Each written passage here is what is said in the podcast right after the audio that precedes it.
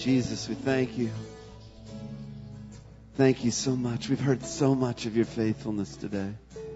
Our hearts are undone by your goodness, Lord.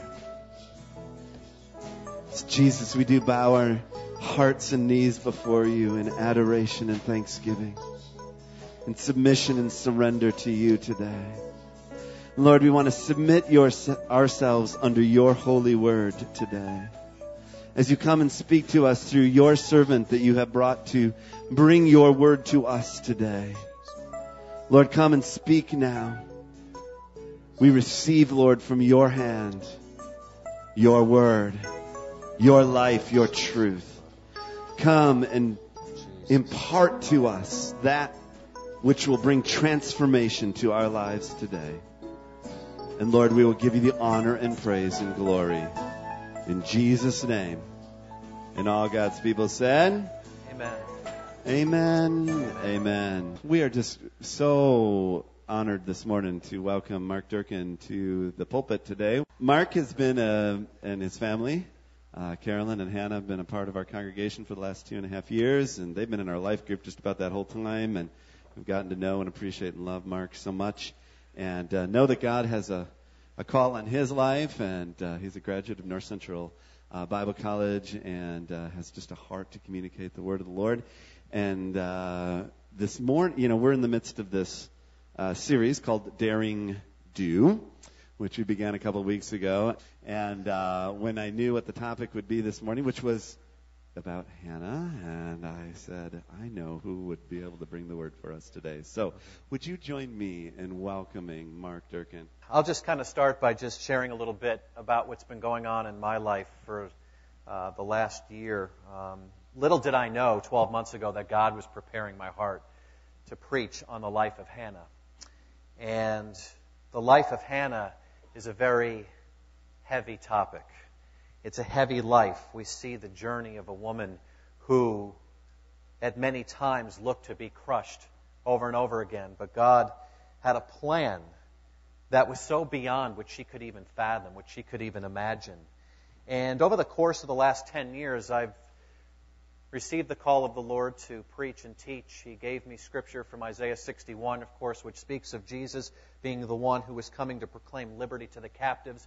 I knew that was the call that God had upon my life, but I had no idea that it was going to take me in the 50,000 different directions that it's taken me in that I never once ever considered. In fact, I'm reminded of what uh, Pastor had mentioned during the first part of the series on the life of Abraham, that as he took a step of faith not willing to settle and not really knowing the land that God was bringing him into. It was this, this corner, that corner, over here, times of doubt, times of lying. It was a messy walk. It was a messy commute, but God ultimately is bigger than our mess. Amen. He gets us further along into the place of destiny that He has for us, so we don't have to be afraid of the mess that comes along in the road in this journey.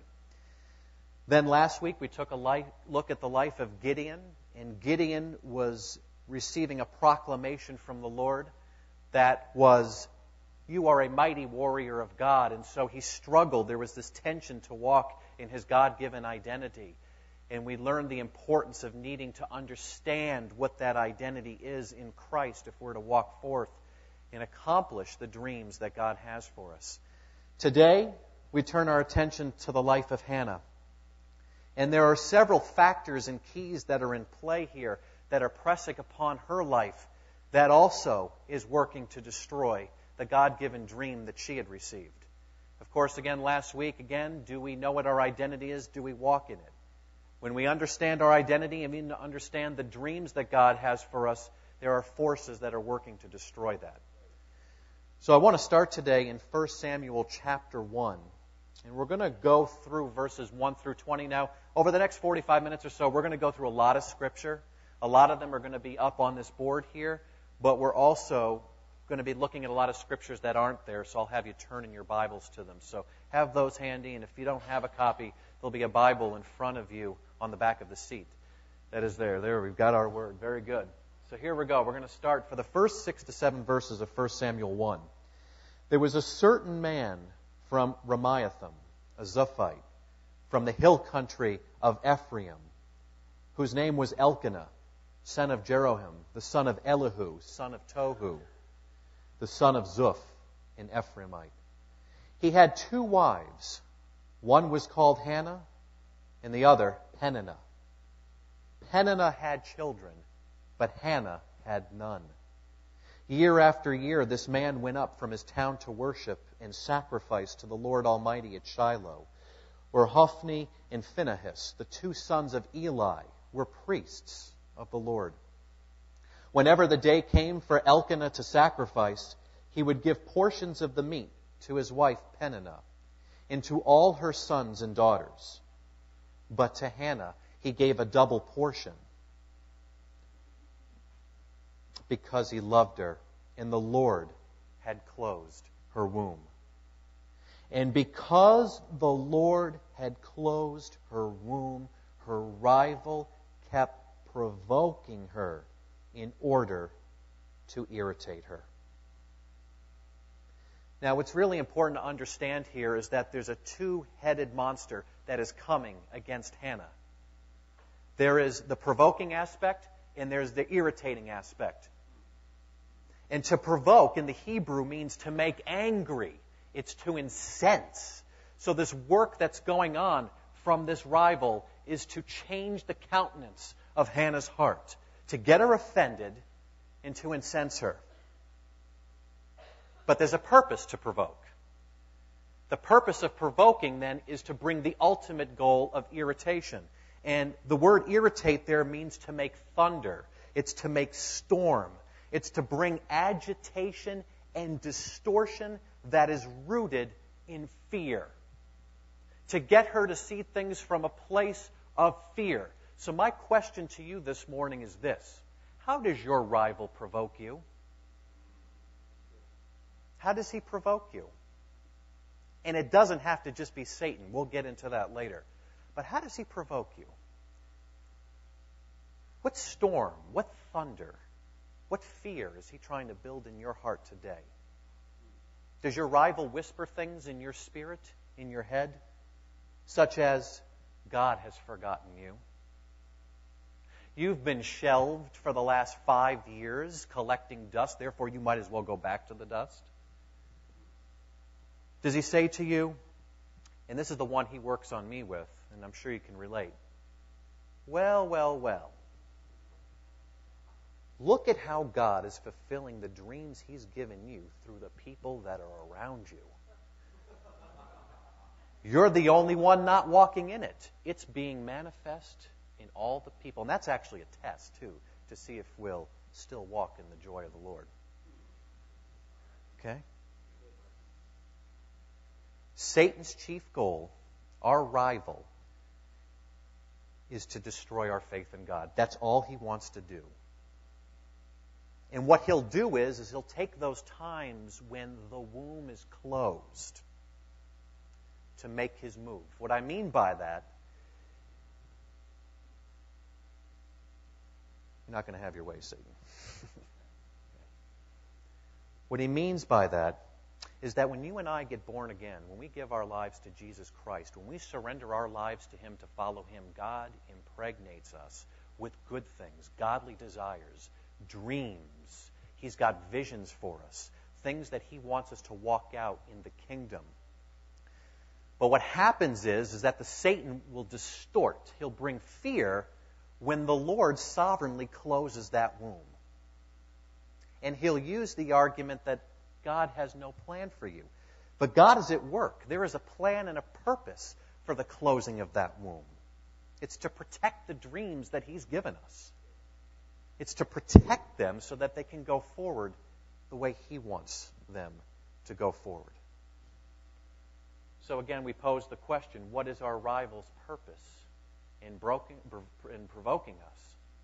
It's to use our desperation and brokenness to bring about destruction. So if you'll keep your bookmark there in 1 Samuel, it's not up on the screen, but I want us to turn to Matthew chapter 4. This is a passage of Scripture that I know we're all very familiar with. Jesus Christ is getting ready to walk out the earthly ministry that God has for him. But how many of you know there's a time of trial and testing? How, do you, how many of you know that there will be temptation that will come in the midst of walking out what God has for us? And Jesus was no exception. I mean, the Lord and Savior, who is perfect and without uh, any imperfection, still was subjected to this temptation. So we're going to start at verse 1, and I'll just go ahead and read. You can follow along. Then Jesus was led by the Spirit into the desert to be tempted by the devil. After fasting 40 days and 40 nights, he was hungry. The tempter came to him and said, If you are the Son of God, Tell these stones to become bread. Jesus answered, It is written, Man does not live on bread alone, but on every word that comes from the mouth of God. Then the devil took him to the holy city and had him stand on the highest point of the temple. If you are the Son of God, he said, throw yourself down, for it is written, He will command His angels concerning you, and they will lift you up in their hands, so that you will not strike your foot against a stone. Jesus answered him, It is also written, Do not put the Lord your God to the test.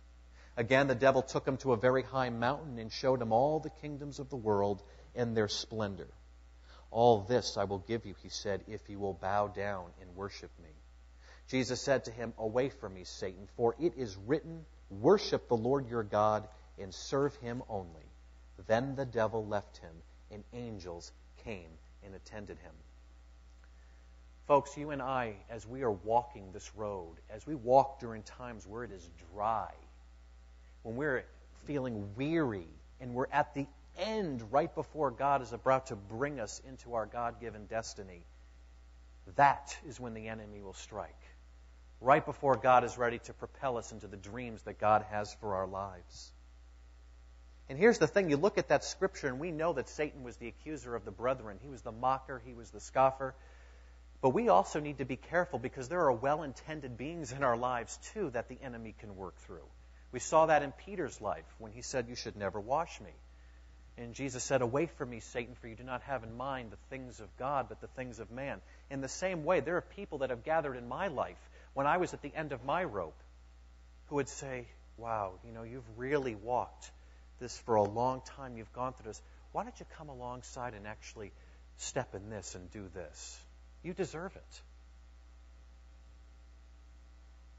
I'm not saying that God doesn't pour out blessings for obedience. He does. He's a God of tremendous blessing. But we have to be careful because it's in those times that we're weary that we have to be on our guard, asking God to give us that wisdom and discernment to see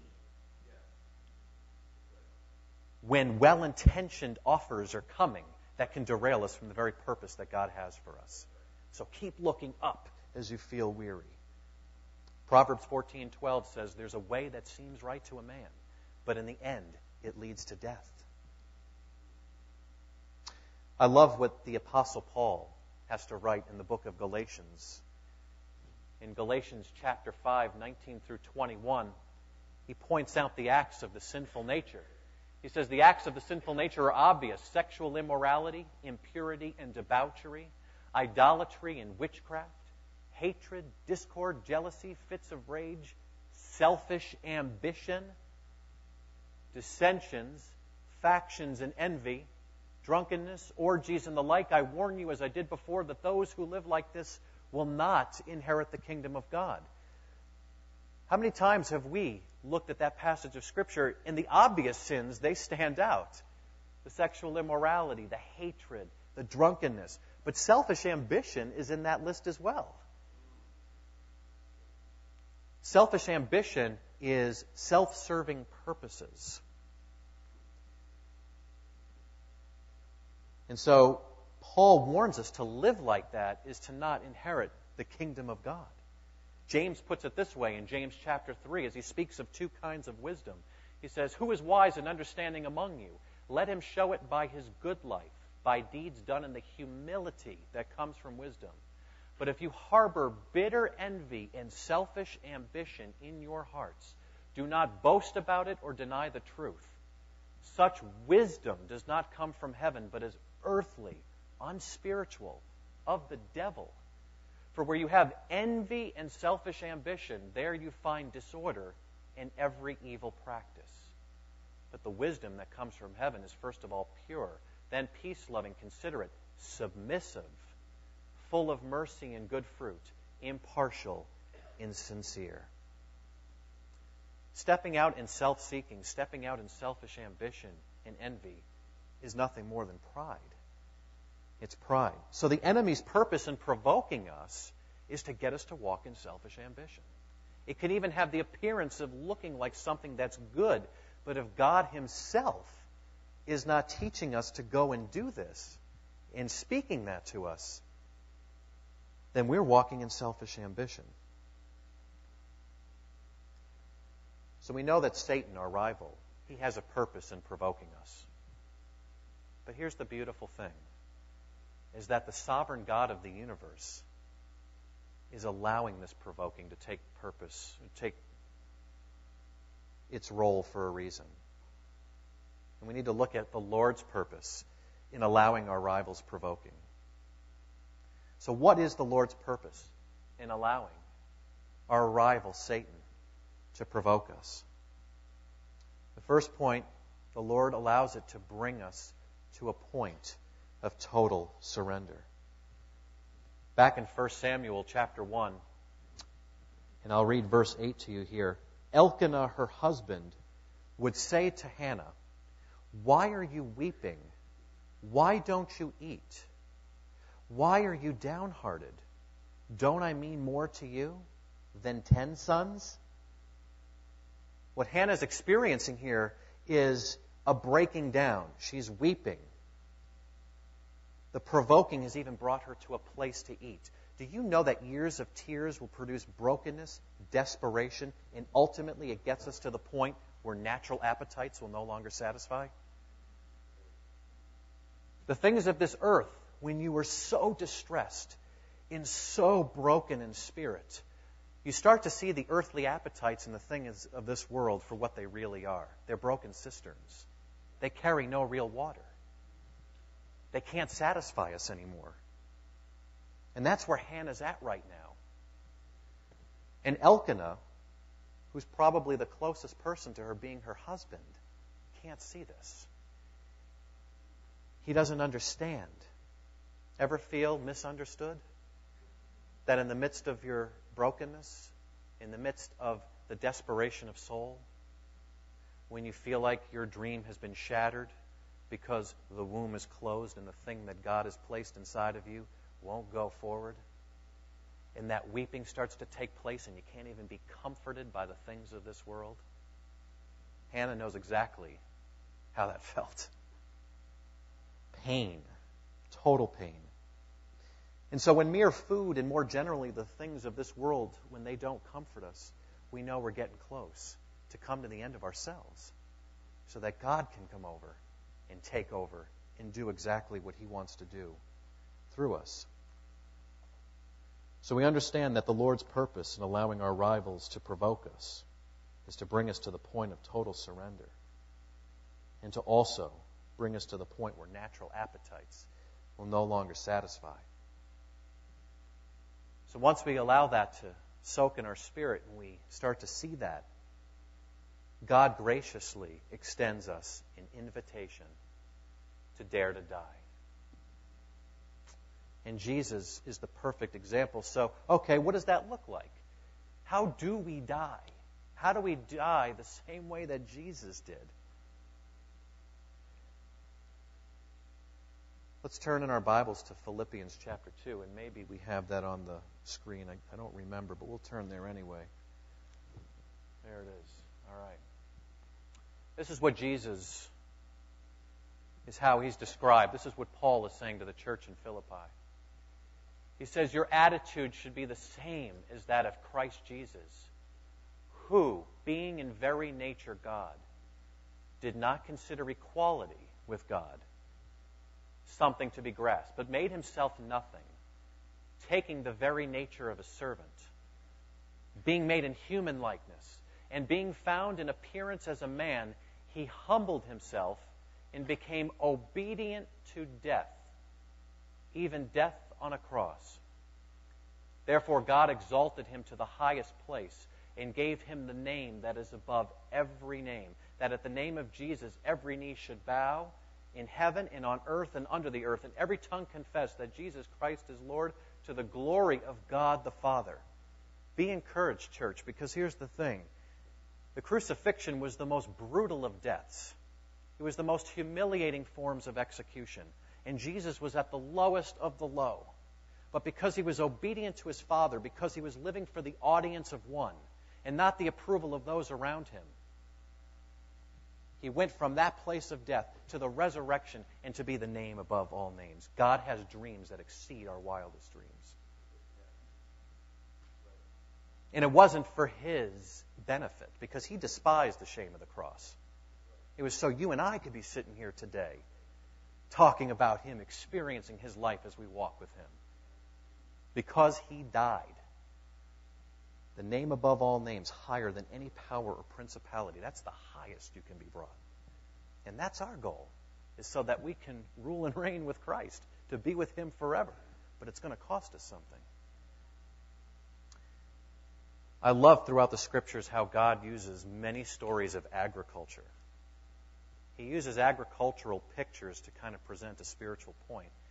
And the Lord was really, in the preparation of this, was really bringing some powerful illustrations. And of course, you know the story of the four types of soil in Matthew. The soil represents the heart and the condition of the soil. Basically, shows us whether we're in a position to receive the things of God. There are the, the thorny soil. Uh, there's the soil that returns the harvest of a, a 30, 60, or 90 fold. It all depends on the condition of our heart. And Jesus shows us what it means to be in a place where our hearts can really return that harvest. In Luke chapter 22, Jesus is in the Garden of Gethsemane. And this is his experience right before he's to begin that march to Calvary. Jesus went out as usual to the Mount of Olives, and his disciples followed him. On reaching the place, he said to them, Pray that you will not fall into temptation. He withdrew about a stone's throw beyond them, knelt down, and prayed, Father, if you are willing, take this cup from me. Yet not my will, but yours be done. An angel from heaven appeared to him and strengthened him. And being in anguish, he prayed more earnestly, and his sweat was like drops of blood falling to the ground. Gethsemane, it means oil press. And the significance of Gethsemane is, is that there was an olive orchard and there was an olive press. Because twice a year during this time, and even before Christ came to the earth, the press was used to extract the oil from these olives. Because there were multiple purposes for oil in the nation of Israel. Okay? The oil was used by the priests in the temple to light the lamps so that they could do what they needed to do inside the temple. Kings and priests and prophets were anointed with this very oil that was extracted from these olives. Okay? And not only that, but oil was a signal, it was a sign of prosperity in the nation of Israel, in which it brought life to an entire nation. So Jesus now becomes the physical example. He becomes the olive. Now, the thing about the olives that were in this orchard is that the shell was so hard that just simply treading on it with your feet was not enough to crush the outside of the shell. And so, what was used were two large stone boulders that they would take and they would just jack and they would just hammer down on those olives to crush the exterior so that the pureness of that oil could be extracted from the olive. And so we see this in Jesus' life is that he's, he is basically falling to his knees. He's experiencing the weight of that stone boulder. He's being crushed. He's in anguish. He sees that if he's going to do the Father's will, that he has to experience a crushing. And if anyone didn't need it, it was him. But again, he was the perfect example for us as we walk through this world.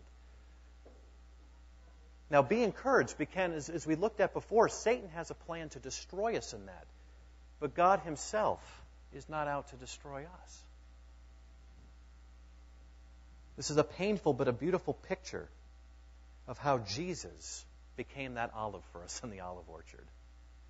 And of course, we know the rest of the story. He went to Calvary's cross, died a horrific death, but was raised again from the dead. But when he ascended to be with the Father 40 days later, he sent his Holy Spirit to those that were his. And we know in the New Testament that oil is used to signify the work of the Holy Spirit. And so we have this today as we use it to anoint and to pray and to call for the presence of the Holy Spirit to do what he can do. And that's because the olive was crushed more than 2,000 years ago. Amen? All right. So Jesus is our example. Another agricultural picture that really relates to all of us is John chapter 12, verses 23 and 24. In fact, the Garden of Gethsemane and Jesus' plea to the Father is the fulfillment of what he spoke earlier in John chapter 12. Jesus replied, The hour has come for the Son of Man to be glorified. I tell you the truth, unless a kernel of wheat falls to the ground and dies, it remains only a single seed. But if it dies, it produces many, many seeds. I was doing some research on agriculture and just what it means to sow a seed into the ground. Seeds are tiny. Seeds, like olives, also have an external shell, not as tough, but it's still a, a solid shell on the outside of the seed. And on the inside of that, uh, that seed, there is the multiplication, there's the embryonic life of that particular seed. So there are wheat grains that are within the one single seed, and it is multiplied. There's more of that inside the seed than the one seed that was sown. And what I came to realize is, is that, again, the soil is so important. It has to be tilled, it has to be turned over, it has to be in a condition to receive the rain, the water that comes from the sky so that the seeds that are sown underneath, and they're not sown too far underneath, can receive the nutrients from the water that comes down in the soil. And the beautiful thing about this is, is that I didn't know this, that when the water falls and the seed takes part of that water, the shell begins to swell. And as the shell begins to swell, it reaches a point of friction where eventually it breaks off therefore pushing forward the harvest of that wheat. Do you ever feel that as you are drinking from the streams of living water, from the Holy Spirit who lives inside of you, taking in from the watering of the Word, that things all of a sudden are starting to die around you? Circumstances, maybe job door closings, uh, dreams that appeared that you were going to go forward in, they end up closing and you ask yourself, I don't understand this, God. I'm seeking you. I'm seeking you with all of my heart. You said you'd add everything else on to me. But that's what's so beautiful is that your shell still needs to swell. Let it swell. God is doing a work. That shell, as long as you continue to take in the rain, as you continue to drink, will swell to the point where you can look back and see that it fell. And when it falls, then you will begin to see the harvest of what was inside that shell. Thank you, God, for the watering of your word. Just want to, on today's day of testimonies, I just wanted to share a little bit of what uh, God has been doing more specifically uh, over the last year. Of course, last May, uh, my wife Carolyn and I, we found out we were expecting our first child, and uh, at the same time, I've also been praying and asking God for opportunities uh, to be serving, serving in a pastoral role. And um, we were going through the summer, going to the doctor's appointments, and uh, nothing was really kind of uh, seeming like it was opening up for me. I had uh, been serving in leadership through another ministry called Trinity Works. You've probably heard of that. And uh, I really kind of sensed towards the end of this last year, God was telling me to step away because He was preparing my heart to be a father and to connect in bond with my, my, my daughter. And so we felt like we knew that was the avenue we were getting ready to go. And then in December, out of the blue, I get a call from a church in Kansas City that wanted to interview and potentially bring me on at a very good salary to be a pastor at a church. And And the Lord just quickly said to me, He says, Talk to your wife about it first. For those of you who are married, I, especially the men, I'm talking to the men. How many do you know the Holy Spirit speaks through your wife? Yeah. He certainly did with mine. And as I was praying and asking him what this was all about, the Lord started bringing through my wife the support system that he had brought to her here in Minnesota and the fact she had family and our doctors were in place because this church was basically wanting us to leave and go right away. And of course, I'm ready to go. I'm thinking, I've waited 10 years for this as I have been walking with you, God. And the Lord said no. And we laid that down. And there was a peace that came when I was able to do that. But after our daughter was born, we had that tremendous joy and then, about three weeks into her new life, my wife and I hit the end of our rope. We weren't sleeping. We were getting maybe an hour or two at night. Our baby was born at eight pounds. She has a voracious appetite. Nothing we gave her satisfied. She would scream and cry throughout the night. And we felt it, us getting worn down. Okay? In one particular night, it was 4:30 in the morning, and I had a long day at work the next day coming, and I wasn't getting any sleep. And my wife, I could see she had just come to the end. She was just upset. And I rose up out of bed and I said something really loud to my daughter that was derogatory. I got upset. I lost my temper with her. And immediately I felt this sense of brokenness on the inside. And the only thing I could do was muster up the strength to get out of the bed and go downstairs and crawl in a fetal position on the couch. And the Lord said one thing to me. He said, Son, what right do you have? And I'm like, I'm like, what right? Like, God, I need sleep. I need sleep if I'm going to raise this child the way you want me to raise this child. I need sleep if I'm to go and to work and provide. God, I need, I need. And so the Lord was basically saying to me, then why don't you come to me? In Isaiah chapter 40, verses 29 through 31. And we've quoted this scripture many a times. This is God's promise to those who wait upon him.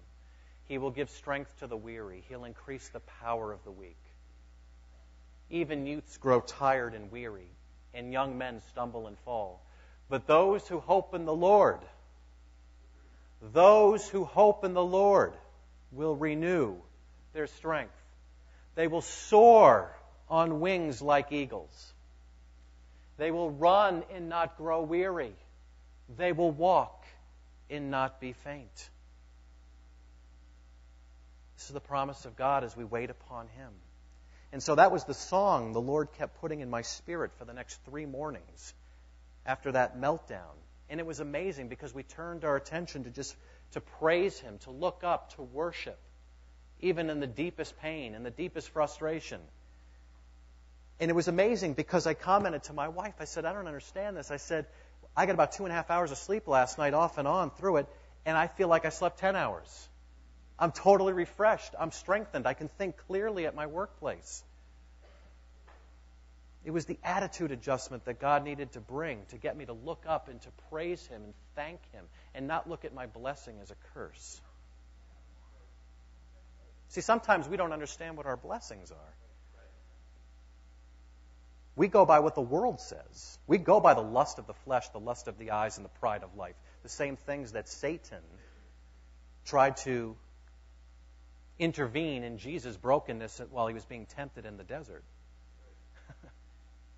But God saw. He had eyes to see. God, I pray today that we would have eyes to see. Your blessings are not a curse. Our brokenness is not a curse.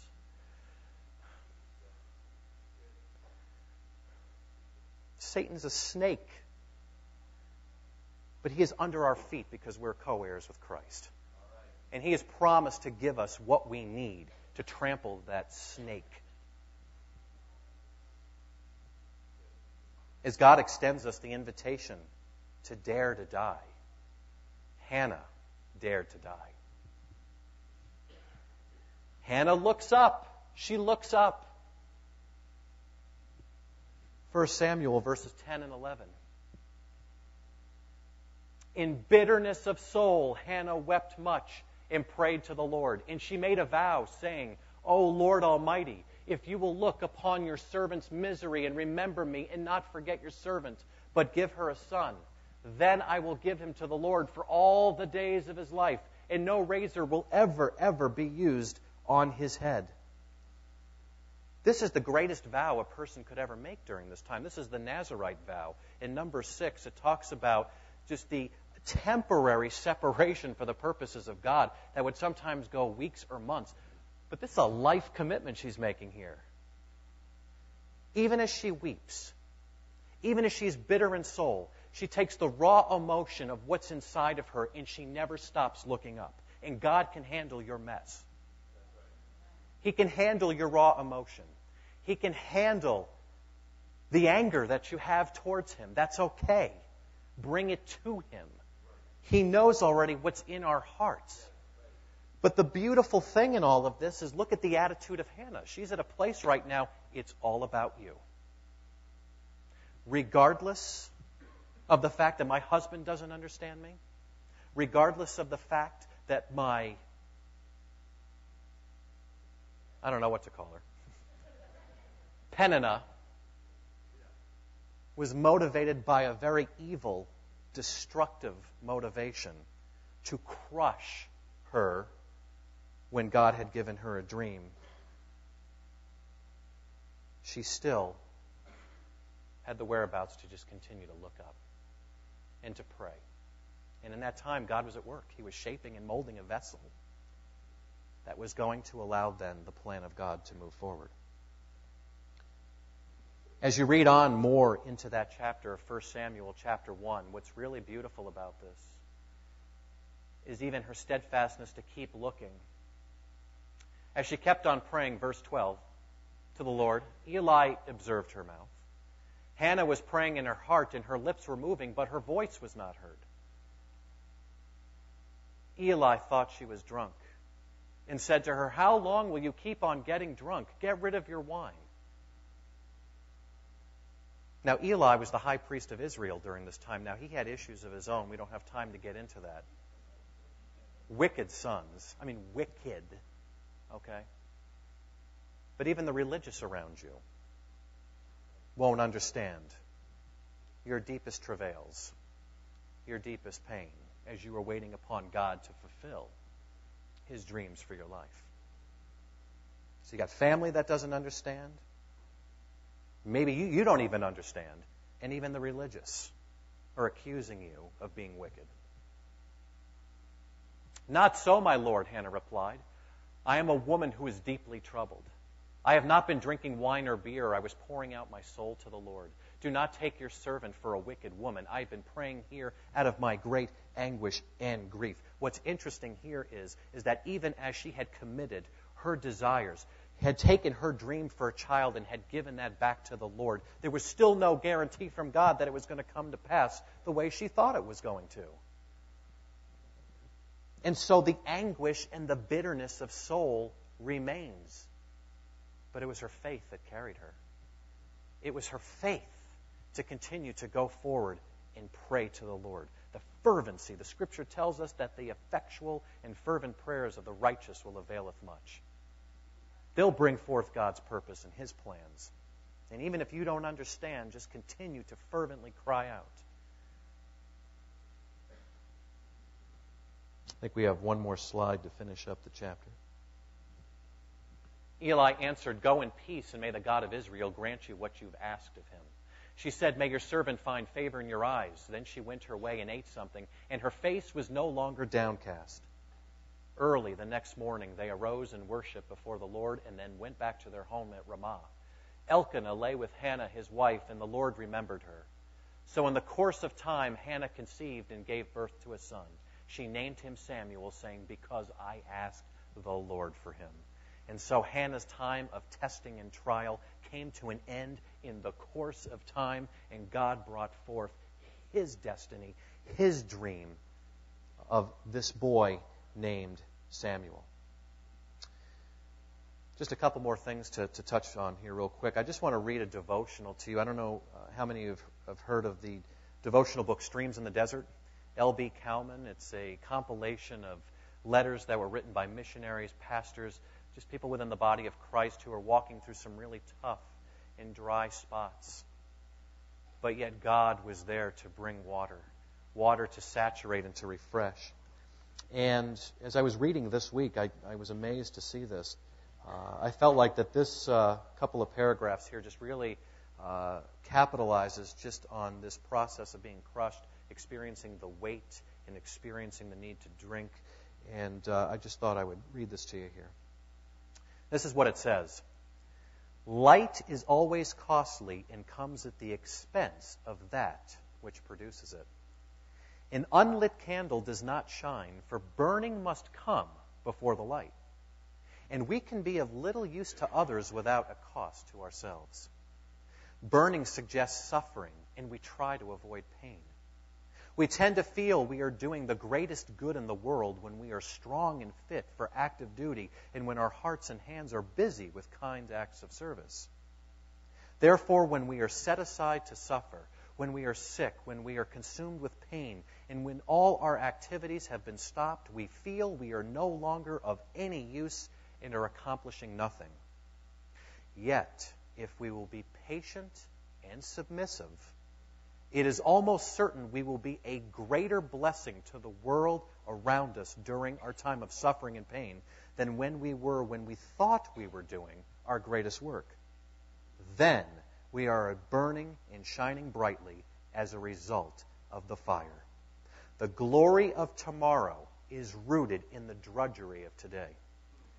Many people want the glory without the cross and the shining light without the burning fire but crucifixion comes before coronation. The crucifixion that Hannah was experiencing at the provokings and the irritations of her rival produced the coronation of Samuel. what the enemy means for evil, God turns around for good. That's 50 20 vision right there. And so the last point, and I'll end on a couple scriptures here is that there are blessings in daring to die. There are tremendous blessings. In John chapter 7, verses 37 and 38, you can turn there if you'd like, otherwise, I can just go ahead and read this to you. This is what Jesus cries out. On the last and greatest day of the feast, Jesus stood and said in a loud voice, if anyone is thirsty, let him come to me and drink. Whoever believes in me, as the scripture has said, streams of living water will flow from within him. The streams of living water is the presence of the Holy Spirit in you. And the beautiful thing is, is that we know the Holy Spirit comes to comfort us. He guides us. He counsels us. He teaches us. this is good news. I mean, there is an unending supply of communication that God wants to do through the power of His Holy Spirit to bring us through anything. The scriptures say that He'll never leave us nor forsake us. If we will first seek the kingdom of God and all of His righteousness, He has a plan to add everything else onto us. The story does not end with the provokings and the irritations. Satan would like you to believe that, but that's not the truth. So, through that, we see that God is our helper. Secondly, God's dreams reach beyond our wildest dreams. If you remember Samuel, Samuel was raised up as one of the greatest and most influential prophets of Israel, okay? Who anointed the first two kings of Israel, including King David, who the scriptures say was a man after God's own heart, in which the throne of righteousness was, was, was totally put there in Jerusalem, which was called the city of David, which then that line ushered in our Savior, Jesus Christ. Samuel, the boy that Hannah went through all sorts of trouble through,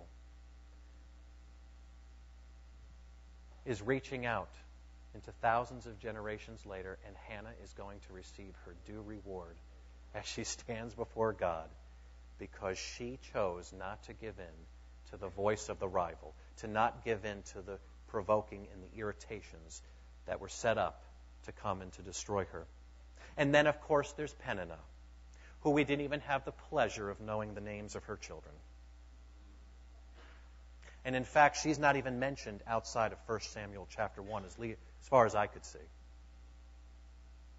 Not only that, but Samuel is also mentioned in Hebrews chapter 11, the Hall of Faith, in which the writer of Hebrews says we don't even have time to mention Samson or Samuel or Jephthah. But he made it in that Hall of Faith. And we can look back to Hannah for that. And finally, dying is the medicine that kills the disease of worldliness. 1 John, and this is the last scripture, verses 15 through 17. Do not love the world or anything in the world. If anyone loves the world, the love of the Father is not in him. For everything in the world, the cravings of sinful man, the lust of his eyes, the boasting of what he has and does, comes not from the Father, but from the world. The world and its desires pass away, but the man who does the will of God lives forever. There we go again. That lust of the eyes, the boasting of what he has and does. That is Satan's MO to bring about your destruction, to get you to walk in selfish ambition, to do the things that this world says is right. And yet, God, in the call of death, is wanting to promote his dream that will reach so much further above and beyond what we could have ever imagined. Today, there might be some of you who have just made it a point to just walk according to what seems right to you. Perhaps you've never surrendered your life completely to Jesus Christ. Perhaps you've never repented of your sins and you are still walking in your own ways. We don't have to look very far back then to see just the trail of destruction that's been left because we've done things our own way. We, we can't see five feet in front of us. Today is your day. Today is the day of salvation.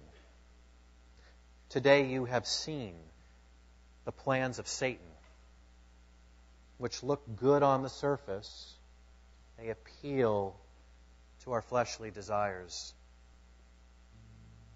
But you see, as we've gone through, the scope of destruction he seeks to bring. He's not your friend. The devil hates you.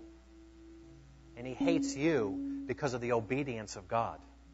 And I can promise you that if you choose today to surrender, he'll hate you and try to destroy you. But be encouraged. Take that step of faith today. Because God has a plan and He has given us everything we need to fulfill that plan. That's His Son. When He was crushed as an olive, it was for the precious nature of bringing forth the Holy Spirit and giving that to us as a gift who will strengthen us to do what He's called us to do. So we're going to open these altars here this morning, and we just want to invite you to surrender to Jesus. I mean, I look at what I'm having to give up. I, the Lord is really putting it on my heart to give up even my job now to be stay at home. Mathematically, financially, we're taking a big hit. But the peace of God, which surpasses all understanding, is priceless. Christ is your friend when we live surrender to Him and in repentance. And He will take care of you. He will never leave you nor forsake you. And then there are folks here today who have committed their lives to Jesus Christ, and they've experienced a shattering of a dream. They maybe even have experienced the loss of a life. And the Lord wants you to know today that He has not forgotten about you. He loves you. He sees the hurt and the raw emotion that is there. And He's not afraid of it. He wants you to bring it forth and He will walk with you. And He has dreams and plans for you that will exceed your expectations, your wildest dreams. God wants to move through you. He loves you. He wants to be there to bring healing, and He wants to do what He wants to do through your life. And so I want to encourage you today, too, to come forward and to receive that healing touch and to begin walking with Him again. So We'll just go ahead and worship now. I know about you, but that word just resonated deep in my spirit today. There's one thing I've discovered in all of these years of life and ministry. Is that the answer to every question is surrender. And the invitation is always to just die more deeply that his life might come in more fully. We're just going to keep this altar area open if you want to come. If there's something you want to present and bring to the Lord this morning, come and do that. We're just going to continue to worship here. I'm going to pray a prayer of benediction to release us, but I will ask that you'll hold your visiting until we're out and the ushers to keep the doors closed so that we can keep this as a, a place of, of just communing with the Lord this morning. So don't rush if you need to come. Come. If you just open your hands. Jesus. Lord, we thank you that you have spoken to us today, even as you so faithfully do over and over.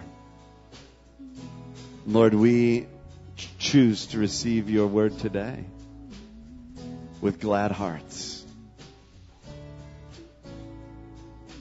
We choose to submit, to surrender, to die to you, that you might live in us. Jesus. And now may you be filled afresh today with the immeasurable love of God the Father.